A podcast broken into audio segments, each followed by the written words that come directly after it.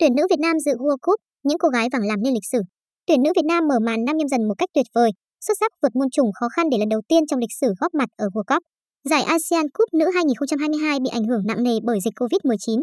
Thầy trò huấn luyện viên Mai Đức Chung thậm chí từng đứng trước nguy cơ không đủ quân số dự giải do bão Covid-19 ập đến trên đất Tây Ban Nha. Từ năm thành viên ban đầu, con số liên tục nhảy vọt lên đến 20 trên 23 cầu thủ dương tính với Covid-19. Đến ngày 16 tháng 1, tuyển nữ Việt Nam chỉ còn 6 cầu thủ cùng huấn luyện viên Mai Đức Chung và 3 thành viên khác đủ điều kiện bay sang Ấn Độ, nhưng khi vừa đặt chân tới nơi lại phát hiện thêm ca Covid-19. Tuyển nữ Việt Nam lúc đó đứng trước nguy cơ bị loại khi không đủ 13 cầu thủ đủ điều kiện đăng ký cho trận gia quân gặp Hàn Quốc. Rất may nhóm 16 cầu thủ kịp rời Tây Ban Nha đến Ấn Độ phút cuối cho kết quả âm tính để ra sân sau đó một ngày. Bất chấp sóng gió, huấn luyện viên Mai Đức Chung vẫn vững vàng với lời hứa chắc nịch, tuyển nữ Việt Nam không may khi khởi đầu gặp những đối thủ rất mạnh như Nhật Bản, Hàn Quốc trong điều kiện lực lượng mỏng và thể lực yếu, một số em không đủ sức để chạy. Nhưng toàn đội đã kiên trì vượt khó bằng sự tập trung và đoàn kết cao.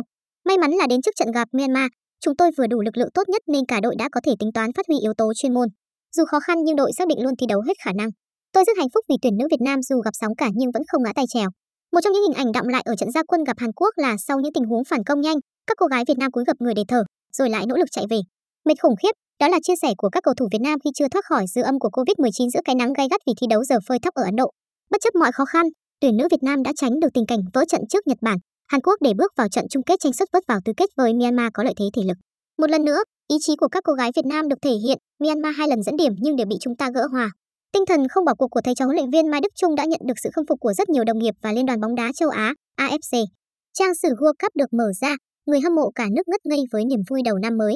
Chúng ta sẽ nhớ mãi những người làm nên lịch sử, đó là ông già gân Mai Đức Chung năm nay đã 71 tuổi nhưng vẫn tận tâm cống hiến hết mình vì sự phát triển của bóng đá nữ.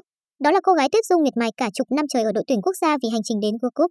Đó là những Trương Thị Kiều, Huỳnh Như, Phạm Hải Yến, Bích Thùy, Thùy Trang, Thái Thị Thảo, Mỹ Anh, Trần Thị Thu, thủ môn Kim Thanh đã luôn nỗ lực tận hiến vì vẻ vang của bóng đá nữ Việt Nam. Dẫu biết rằng khoảng cách giữa đội tuyển nữ Việt Nam và các đội tuyển nữ hàng đầu thế giới hay châu lục còn khá xa, nhưng cánh cửa đã mở ra để tạo nên con đường cho các thế hệ đàn em tiếp bước sau này.